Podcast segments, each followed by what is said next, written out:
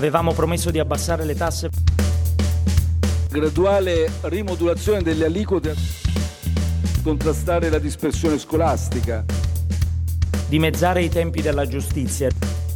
Modello di sviluppo verde.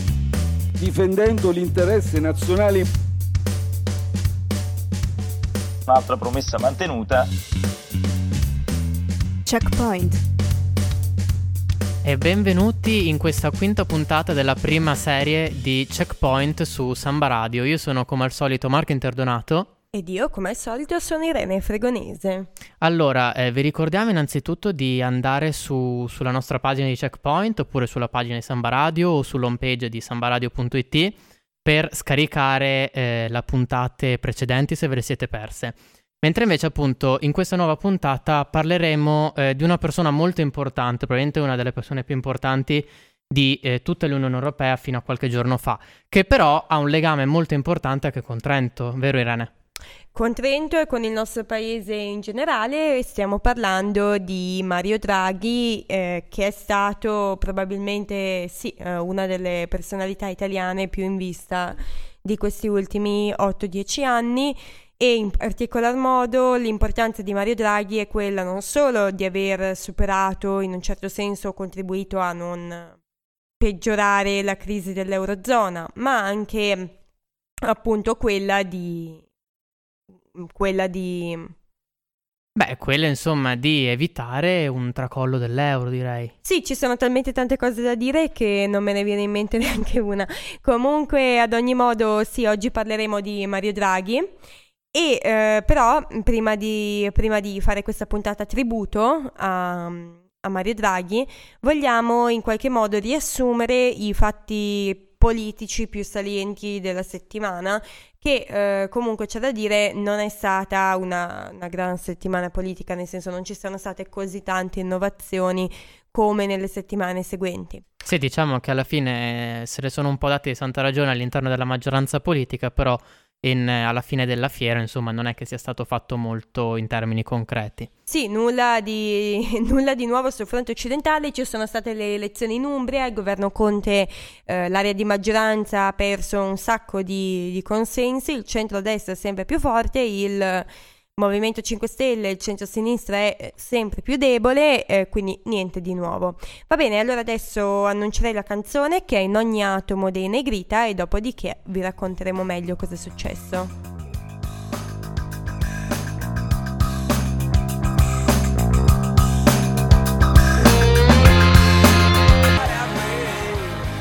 Ben ritrovati cari radioascoltatori, sono sempre Irene Fregonese e ora come ora vogliamo parlarvi di quanto è successo in questa settimana politica. Settimana che come dicevo in precedenza non è stata eh, foriera di particolari novità, anche se alcuni punti importanti ci sono. Al primo posto abbiamo messo il passaggio al Senato mh, mm, dell'istituzione di una nuova commissione parlamentare, voluta, fortemente voluta da Liliana Segre, senatrice a vita e sopravvissuta all'olocausto su appunto il contrasto al razzismo, l'antisemitismo e l'istigazione all'odio. Sappiamo che la commissione Segre non solo eh, non è stata votata dai partiti di, di, opposizione, quindi tutti i partiti di centrodestra, ma eh, appunto al momento del, del passaggio della, a seguito della votazione, insomma a seguito dell'istituzione di questa commissione al Senato, dai banchi del centrodestra non si sono levati nemmeno applausi eh, in favore appunto della promotrice Liliana Segre. Uh, a tal proposito, in particolare, Matteo Salvini ha fatto sapere a mezzo social di essere contrario alla commissione che mette a suo dire un bavaglio alla libertà di espressione e, uh, sempre a suo dire, è roba da bolscevichi. Ora, uh, ci sono state appunto aspre polemiche, in particolar modo appunto pare che Giorgia Meloni, eh, leader di Fratelli d'Italia, abbia telefonato alla senatrice Segre cercando in qualche, in qualche modo di giustificare il suo voto, il suo voto contrario e eh, appunto dicendo eh, a sua difesa che eh, il suo voto contrario è stato fatto perché il suo partito difende la famiglia tradizionale. Levata di scudi, la senatrice non se l'è fatto ripetere due volte e pare le abbia risposto sì, anch'io ci tengo alla famiglia tradizionale, tant'è che sono stata sposata a 60 anni con lo stesso uomo. Ai, ai. Sì, va anche detto però se dobbiamo essere precisi che il centrodestra in realtà si è semplicemente astenuto, poi Giorgio Meloni appunto non è senatrice ma semplicemente eh, deputata, quindi, o meglio, semplicemente insomma è nell'altro ramo del Parlamento, quindi in realtà lei non è entrata nel merito della votazione effettiva, è stato il suo partito chiaramente, come sappiamo comunque anche nel centrodestra non tutti erano d'accordo e non tutti attualmente sono d'accordo con sì, pensiamo eh, a Mara Carfagna, Mara Carfagna di Forza Italia la quale appunto ha detto di non riconoscersi praticamente più in un partito che eh, ha votato eh, ha votato, si è astenuto. Sì, esatto, cioè tutto il problema ruota attorno al fatto che secondo appunto alcuni partiti, eh, che alla fine poi appunto sono la Lega in particolar modo e Fratelli d'Italia, questa, mm, appunto, questa commissione potrebbe mettere il bavaglio a una serie di dichiarazioni. Poi questo è da vedere se sia vero oppure perché innanzitutto una commissione eh, è tendenzialmente una commissione d'inchiesta, quindi non può mettere nessun bavaglio perché non ne ha i poteri. In secondo sì, luogo anche il quanto le commissioni d'inchiesta contino, diciamo, cioè, bisogna essere obiettivi. Ogni anno c'è una nuova, eh, una nuova commissione d'inchiesta per il caso Moro. Siamo arrivati a qualche punto oggettivo e obiettivo. Mm. No, chiaro, diciamo che è un segno, quindi appunto è difficile che verranno messi, verranno messi i bavagli, sicuramente però è importante perché e questo non credo che nessuno lo possa negare, una certa vena di antisemitismo e razzismo che sta crescendo insomma nella, nella popolazione c'è, o meglio, c'è sempre stato latente, però da un po' di tempo a questa parte mi viene in mente semplicemente ogni qualvolta, un po' provocatoriamente chiaramente, però Gad Lerner va alle manifestazioni del centrodestra, ogni volta il primo, il primo modo per appellarlo appunto è ebreo, sionista, quindi tutte, tutti insulti gratuiti che non vanno a toccare poi il suo lavoro, perché alla fine niente viene detto riguardo al fatto di essere lì come giornalista a raccontare quello che sta succedendo. Ma certo basti pensare a quanto abbiamo detto durante la scorsa po- eh, durante nel corso della scorsa puntata, ossia che a Liliana Segre pare arrivino 200 insulti antisemiti al giorno.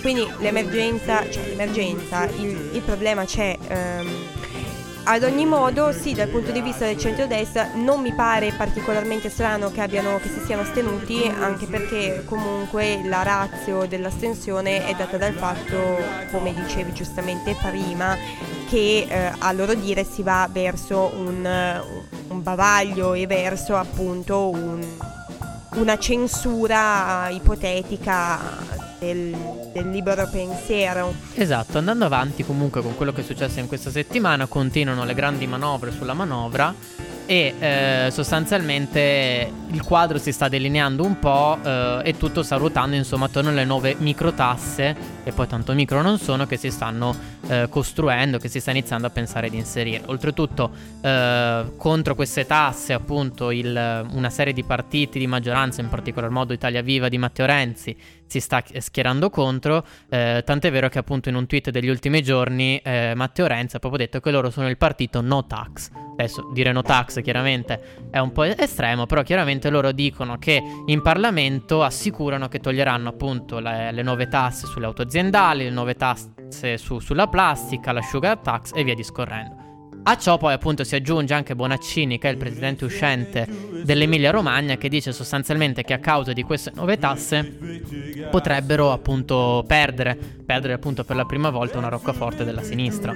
Sì, eh, allora ehm, infatti questo è un dato abbastanza significativo perché ok se si perderanno le elezioni in Emilia Romagna sicuramente non sarà solo per l'introduzione di nuove tasse o imposte meglio e ad ogni modo Sicuramente sono tutte imposte che vanno a gravare sul contribuente perché prendiamo ehm, le auto aziendali, credo, se non vado errando, che eh, appunto si ripercuota nel contribuente con una maggiorazione dell'IRPEF. Esatto, dell'IRPEF o dell'IRES a seconda che appunto si tratti di un'azienda individuale appunto, oppure di una, di una, società. Infatti appunto il punto è che eh, il, il contribuente, il lavoratore, si troverà si parla di eh, anche 2000 euro all'anno in meno per un appunto 1200 benzina. Sì, diciamo sulla, che appunto vengono chiamate microtasse, però alla fine sono comunque, cioè peseranno su eh, sui contribuenti, quindi sulle società, in fin dei conti circa 500 milioni di euro, quindi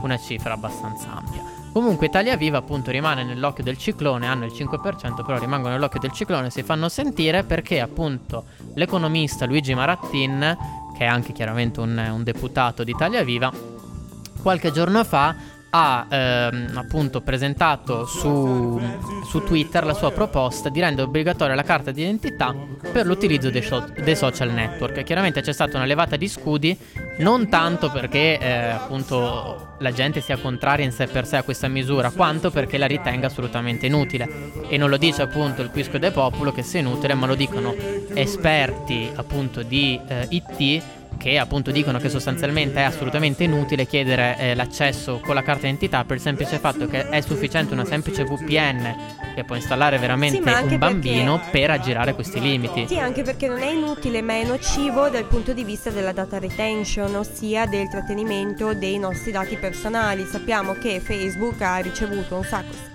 Facebook, dico Facebook, perché comunque Facebook detiene, Mark Zuckerberg detiene non solo Facebook ma anche Whatsapp e Instagram.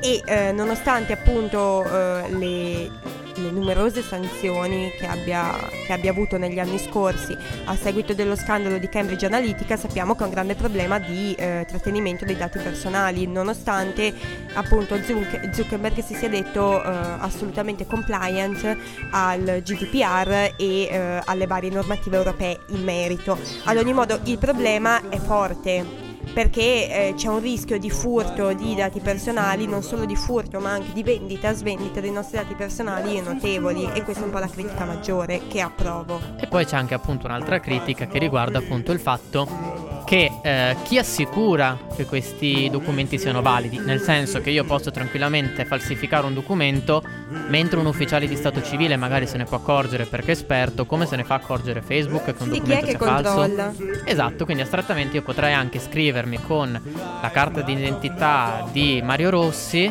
eh, scrivere cattiverie, scrivere insulti antisemiti, scrivere insulti sessisti su, sui social e poi alla fine eh, l'insultato va a fare, que- eh, fa- fa- a fare denuncia presso le autorità competenti e poi non è assolutamente procedibile perché si scopre che il documento è assolutamente falso. Quindi diciamo che... Esatto, quindi diciamo che anche questa promessa o proposta, insomma, lascia un po' il tempo che trova. Comunque, eh, dobbiamo lanciare a brevissimo la canzone, quindi pochissimo per dire che è stata annunciata la fusione fra eh, la Peugeot sostanzialmente e il gruppo Fiat Chrysler con tanti problemi che ci ruotano intorno, per il semplice fatto che appunto mentre la Fiat non ha più un azionista come appunto lo Stato nei, nel, suo, nel, suo, pacchetto azionario, l'altra invece grande, l'altro, gruppo ha chiaramente la Francia nel suo pacchetto e quindi secondo alcuni investitori potrebbe creare dei problemi a livello di, insomma, di concorrenza anche a livello dell'Unione Europea.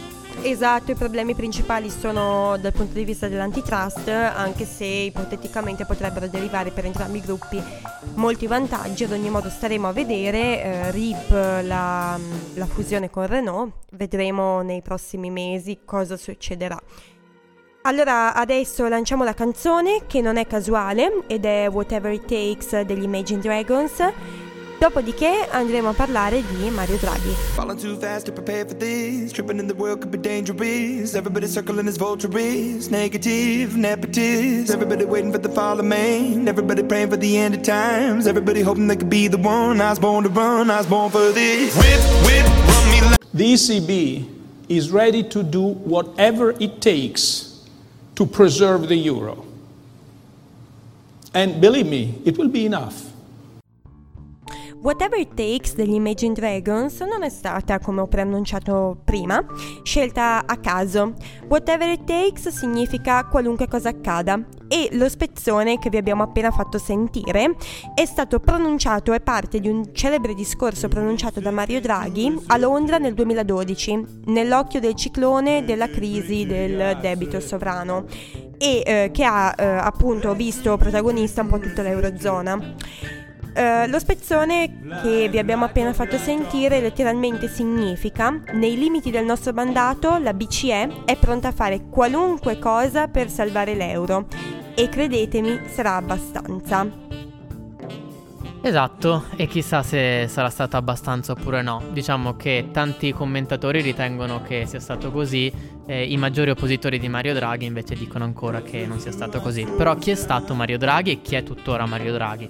Mario Draghi è stato innanzitutto il governatore della Banca d'Italia dal dicembre 2005 al 31 ottobre del 2011 e poi appunto è diventato proprio il terzo presidente della Banca Centrale Europea per otto anni. Mario Draghi è nato nel 1947 e il suo cursus di studi è stato quello di un, un, un, grande insomma, economista internazionale. Si è laureato nel 70 alla Sapienza con l'economista Federico Caffè e successivamente ha conseguito un dottorato al MIT. Poi ha iniziato i primi anni di carriera accademica proprio a Trento insieme anche a Mario Monti, noi sappiamo che da Trento sono passati tanti economisti molto importanti all'inizio della loro carriera. Venite a studiare a Trento, piccolo momento marketing. Esatto. E poi appunto è andato a Padova, è andato a Venezia, fino appunto al 1984 in cui è diventato direttore esecutivo della Banca Mondiale fino al 1990. Poi per dieci anni è stato direttore generale del Ministero del Tesoro anni in cui eh, le privatizzazioni delle società partecipate, delle società pubbliche, erano eh, all'ordine del giorno. Infatti, lui è stato uno dei principali artefici. E poi, appunto, come dicevo prima, da pupillo di, eh, dell'ex presidente Ciampi, che appunto era stato anche lui governatore della Banca d'Italia, diventa anche lui governatore dopo appunto un, un, un, veloce passaggio ai vertici europei di Goldman Sachs, che è appunto una delle principali banche eh, d'affari a livello globale. E a questo punto poi inizia la sua folgorante carriera come eh, governatore della, della, della Banca Centrale Europea.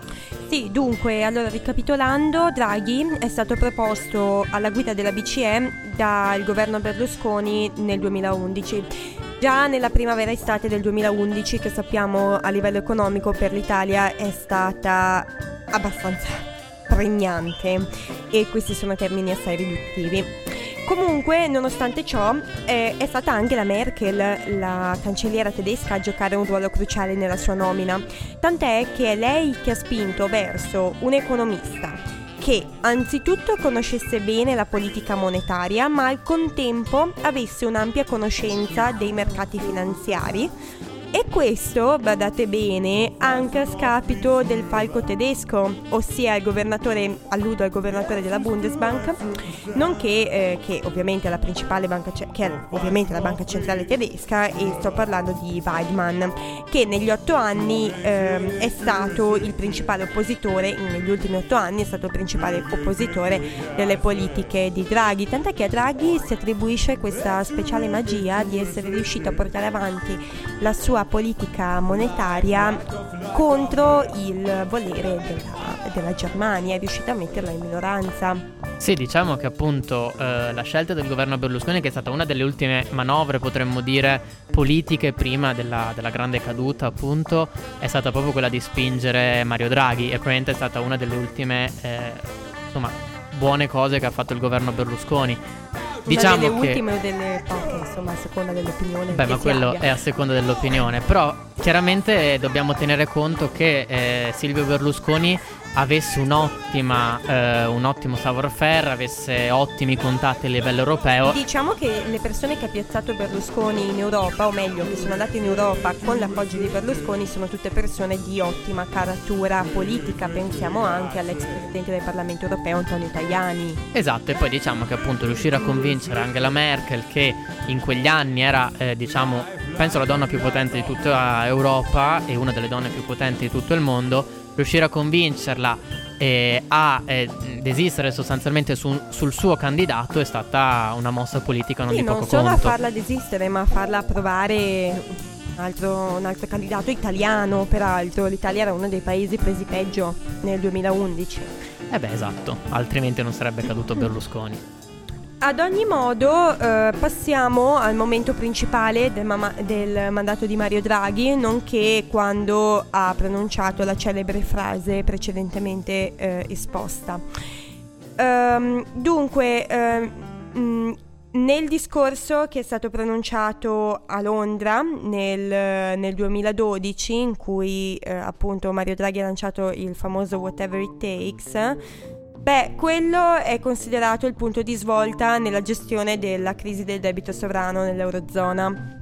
Infatti questa dichiarazione è stata sostenuta dall'impegno assunto successivamente, quindi questa frase è stata rilasciata nel luglio, se non sbaglio nel settembre, Mario Draghi si è impegnato ad acquistare un ammontare potenzialmente illimitato di titoli governativi in modo da garantire agli stati la possibilità di finanziarsi a tassi accessibili.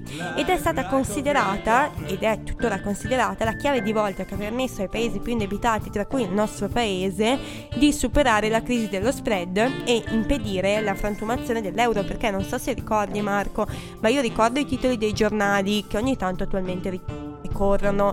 Eh, 2 euro, euro due velocità, un euro più forte un euro più debole con l'Italia eh, tra i paesi a dover assumere l'euro più debole con eh, disastrose ricadute sulla nostra economia. Eh beh sì, eh, nessuno si può dimenticare appunto anche il titolo appunto a fine 2011, Fate presto, in cui appunto poi qualche giorno dopo cadde il governo Berlusconi in mezzo a proteste di piazza che ricordo appunto erano mm, i primi momenti in cui io guardavo i talk show, in cui guardavo Ballarò, in cui guardavo appunto Santoro e via discorrendo ed erano delle situazioni molto particolari perché ricordo che è stata almeno per me la prima volta in cui ho visto così tanta gente in piazza e Roma devastata appunto tutto questo perché? Perché Berlusconi, secondo appunto il parere di molti, ci stava portando a buttarci direttamente nel baratro. Beh, io ricordo che arrivavo a scuola ogni mattina sempre più preoccupata con le mie compagne che non capivano per via dello spread che è arrivato a quota 570 se non ricordo male.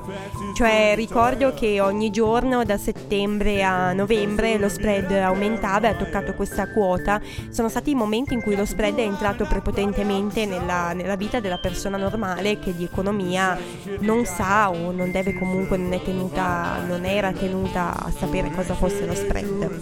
Ad ogni modo adesso lancerei la canzone che è Don't Know Why di Nora Jones e rimanete in onda.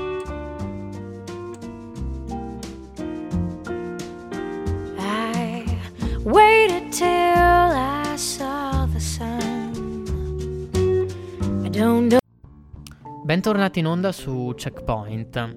E il 2014 è stato un anno molto importante nel mandato di Mario Draghi e la BCE. Perché? Perché nel giugno del 2014 la BCE ha deciso di tagliare tassi sui depositi a brevissimo termine eh, delle banche. Questo cosa ha significato? Ha significato portare per la prima volta i tassi eh, in negativo. Questa misura che non è convenzionale chiaramente, però ha consentito di abbassare drasticamente negli anni i tassi di interesse di prestiti mutui a cui hanno avuto accesso le famiglie e le imprese. Questo cosa, cosa significa? Significa molto semplicemente che e famiglie e imprese hanno potuto fare investimenti pagando meno, meno interessi. E questa misura è appunto quello che eh, nel gergo, che però appunto poi alla fine un po' anche sui giornali e appunto anche il Quisco de Popolo ormai si, si ne riempie la bocca, è il famoso quantitative, quantitative, quantitative easing.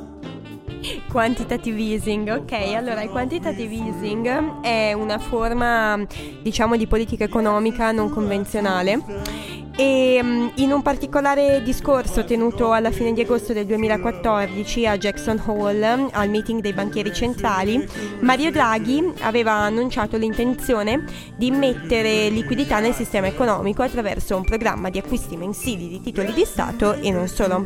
Questo è quantitative easing in una maniera abbastanza comprensibile per tutti, nel senso evito i grafici e le spiegazioni macroeconomiche che non sono esattamente il mio forte.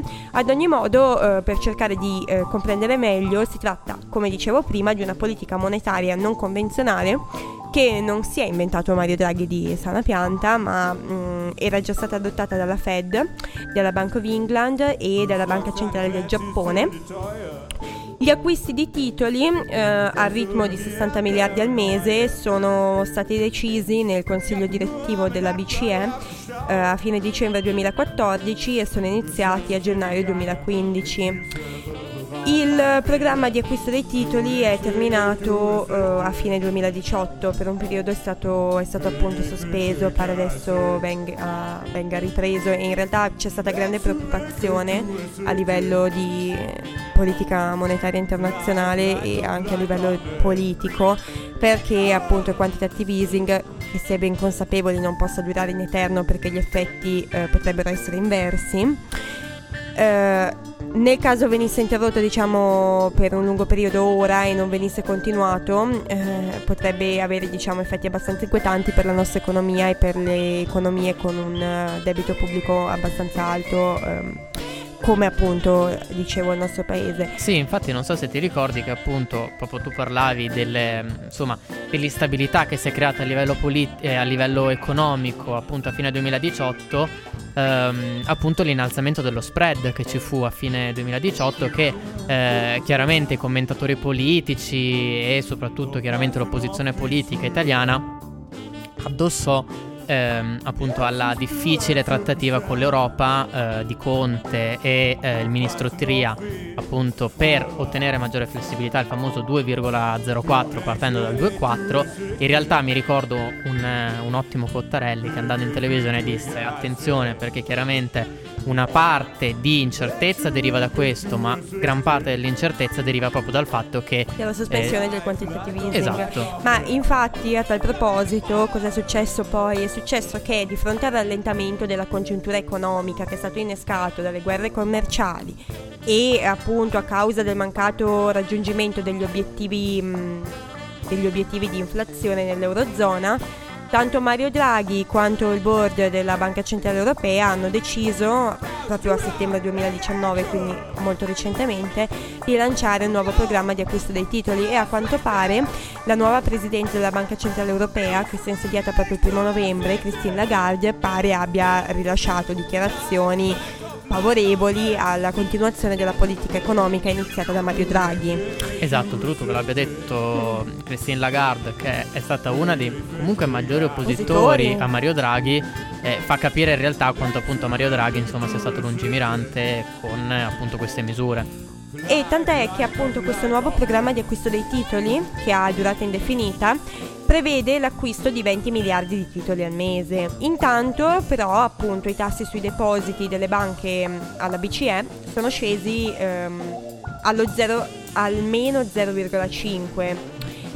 La decisione è stata, non è stata facile, come potete immaginare e come dalle parole mie di Marco è forse già trapelato Tant'è che alcuni membri del board della BCE, tra cui la Germania e l'Olanda, ehm, hanno contestato eh, i, a loro dire, mh, effetti, gli effetti a loro dire distorsivi sul risparmio e sulla funzionalità del, del, sistema bancario. Vedremo come la nuova presidente Christine Lagarde, anzi la nuova governatrice Christine Lagarde, eh, deciderà, deciderà di agire. Comunque niente di nuovo sul fronte occidentale perché Olanda e Germania sono stati un po' i principali oppositori di, di, Mario Draghi in tutti questi, più che di Mario Draghi, della politica monetaria sostenuta da Mario Draghi negli, negli scorsi otto anni. Sì, diciamo che una certa responsabilità, io non sono un economista, ne capisco molto poco di economia, però una certa responsabilità anche in questa situazione economica ce l'hanno anche Germania e Olanda, perché soprattutto la Germania è uno di quegli stati che potrebbe comunque investire di più e quindi appunto fare un po' più debito per eh, innescare appunto l'economia, l'economia, europea, invece la Germania sta tirando molto la cinghia e in questi anni ha sempre tirato molto la cinghia limitando gli investimenti pubblici. Guarda, il discorso, come soleva dire un, uh, un importante politico italiano, è un po' più complesso.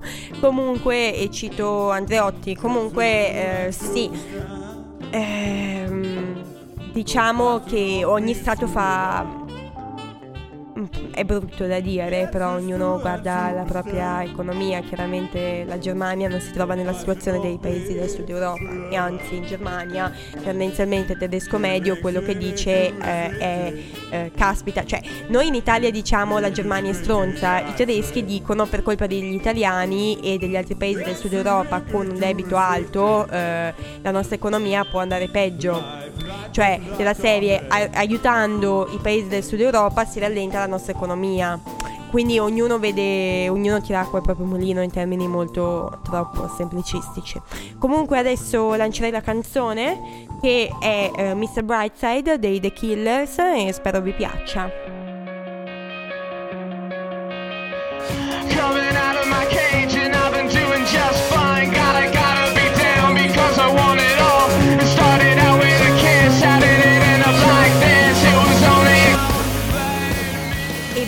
Ben ritrovati cari radioascoltatori.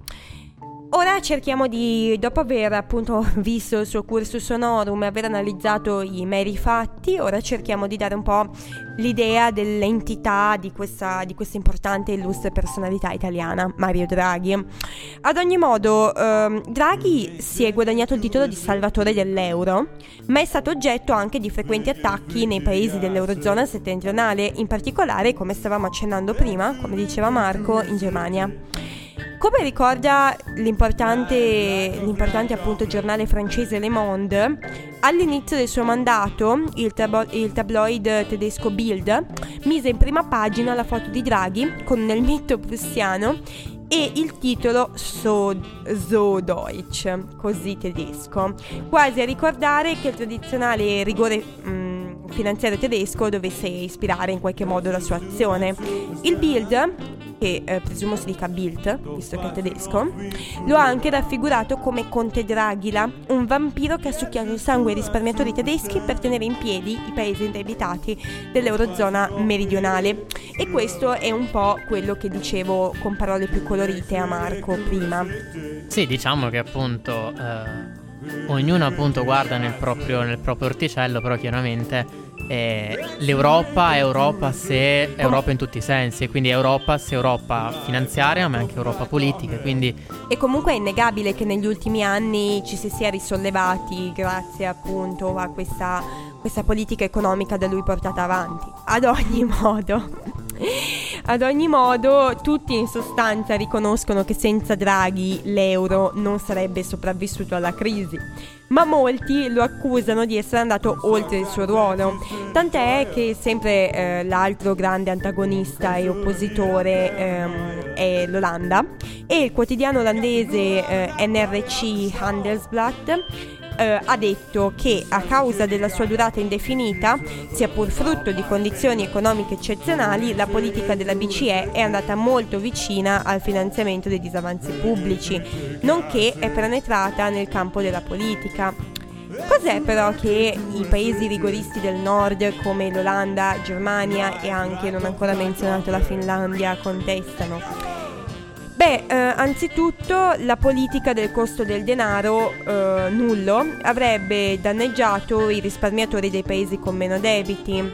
Tant'è che Zeitung, eh, Weiner Zeitung, mh, mm, austriaco, parla di esproprio dei risparmiatori tramite i tassi, i tassi di interesse nulli, con un inammissibile finanziamento degli stati del sud Europa, nonché l'aggiramento dei meccanismi di mercato una realtà contro la quale è improbabile che in futuro si imponga una maggioranza di stati favorevoli alla disciplina di bilancio. E su questo comunque bisognerà vedere quello che farà alla fine Christine Lagarde, perché magari potrebbe anche proseguire eh, la politica di Draghi, quindi potrebbe effettivamente riuscire in realtà a continuare questa politica. Diciamo che la maggioranza politica è cambiata fino a un certo punto a livello europeo perché comunque ha tenuto botta la vecchia maggioranza politica chiaramente con l'inserimento di eh, nuovi gruppi. Quindi magari potrebbe anche continuare sì, in questo modo. Sì, però l'inserimento di nuovi gruppi sono gruppi meno conservatori, anzi più progressisti come i socialisti di SD. Quindi, oddio, non credo che i socialisti di SD possano essere sfavorevoli, anzi, ora non vorrei dire una fregnaccia europolitica. Ad ogni modo, ehm, ricordiamo che noi, paesi, cioè tutti i paesi dell'Eurozona sono in qualche modo legati, quindi boh, nel senso la vedo molto amara se la politica del quantitative easing venisse di botto di botto stoppata. Sì, diciamo che appunto mentre prima appunto si parlava ehm, il quotidiano olandese accusava Mario Draghi di essere penetrato nel campo della politica, in realtà tanti ormai dicono che la politica è economia e l'economia è politica, nel senso che sono due mondi così legati e ne abbiamo avuto appunto una dimostrazione in Italia con prima eh, Mario Monti, poi la nomina che poi non è andata a buon fine chiaramente eh, di Carlo Cottarelli in cui alla fine sono così legate e non potrebbe essere altrimenti per cui eh, penso che sia necessario anzi che gli economisti nei posti di eh, appunto comando dell'economia abbiano comunque anche un certo ruolo politico e i politici abbiano appunto una certa conoscenza e certo, un certo ruolo economico. Infatti Draghi, contestando i suoi oppositori, ha sempre ribattuto che le politiche straordinarie della BCE non sarebbero state necessarie se i governi attuali eh, avessero attuato politiche di bi- attuali e precedenti avessero attuato adeguate politiche di bilancio e che l'unica leva davvero in grado di risollevare le sorti ehm, dell'economia dovrebbe appunto derivare dai paesi meno indebitati quali la Germania, come dicevi tu, che dovrebbe spendere di più, mentre quelli più indebitati dovrebbero essere più prudenti e ridurre il debito. Ad ogni modo, Draghi in questo contesto ha sempre sottolineato come le ricerche economiche mostrino quanto siano stati fondamentali le politiche monetarie espansive adottate negli ultimi anni e eh, parliamo appunto di oltre 10 milioni di posti di lavoro che sono stati creati nell'Unione Europea dopo la crisi del 2011 e ben 4 sono la diretta 4 milioni si intende la diretta conseguenza del quantitative easing e della decisione di adottare tassi di interesse negativi. Quindi Mario Draghi concorda concorda.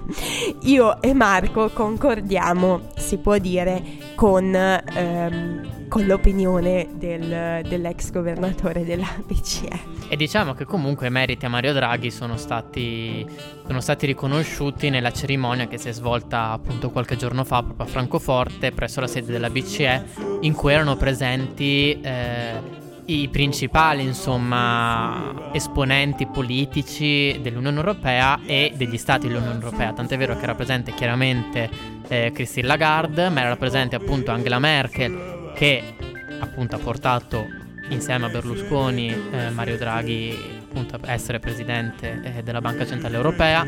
Era presente Emmanuel Macron ed era presente anche il nostro presidente Sergio Mattarella.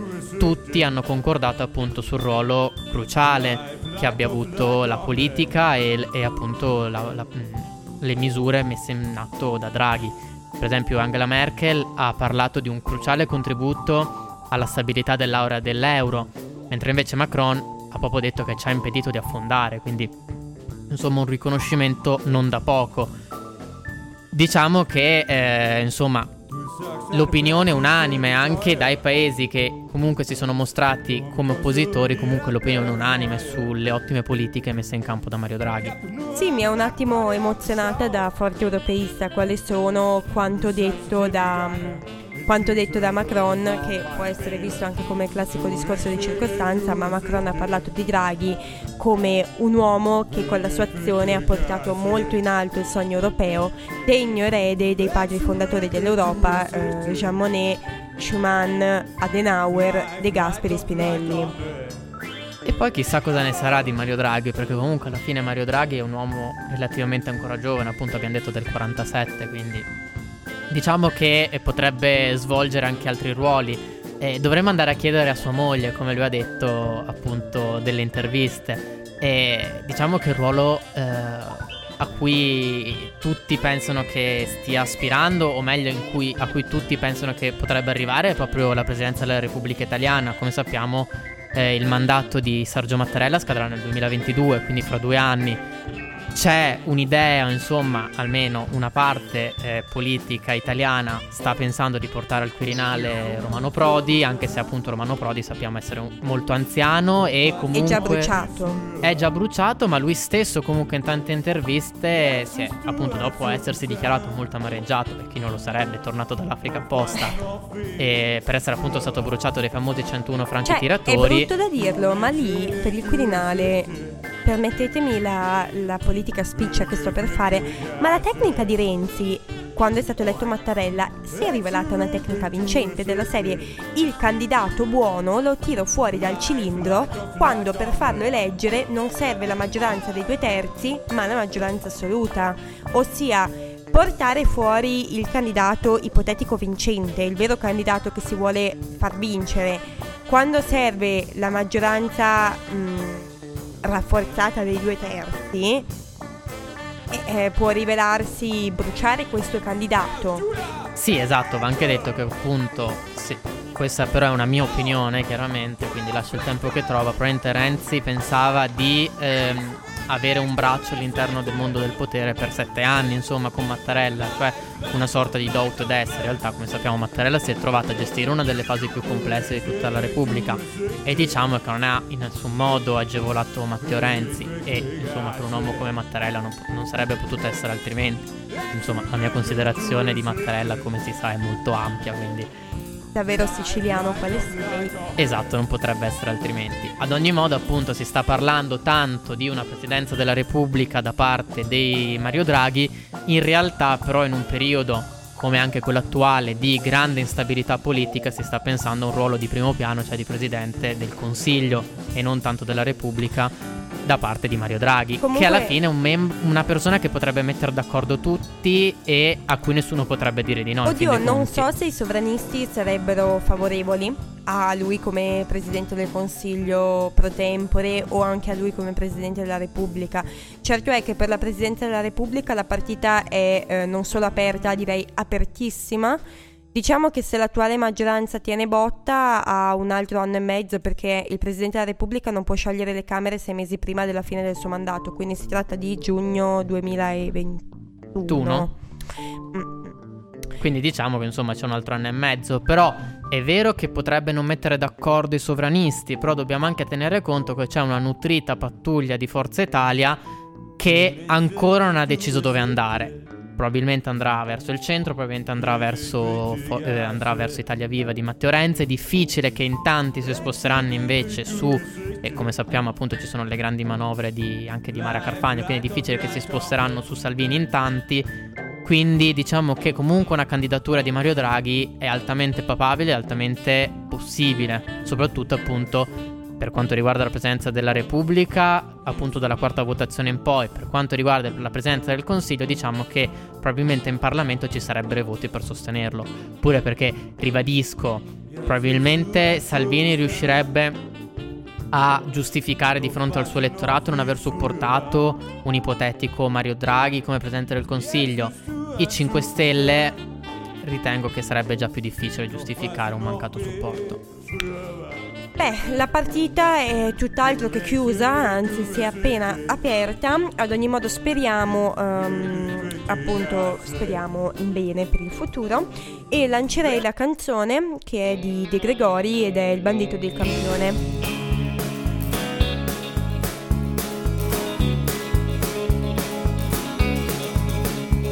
Due ragazzi del borgo, cresciuti troppo in fretta, un'unica passione per la bicicletta, un incrocio di destini in una strana storia, di cui nei giorni nostri. Eccoci tornati in onda, anche per oggi il tempo è purtroppo finito, abbiamo parlato appunto di Mario Draghi e non eh, sarebbe bastata nemmeno un'intera serie penso per parlare di lui, però abbiamo cercato di concentrare tutto eh, in quest'ora che abbiamo trascorso insieme. Eh, vi ricordiamo che questa è la quinta puntata, potete trovare tutte le altre quattro e questa compresa chiaramente sul sito di Samba Radio, andremo anche in replica il mercoledì come sempre. E per oggi è tutto, buona serata da Marco Interdonato E Irene Fregonese.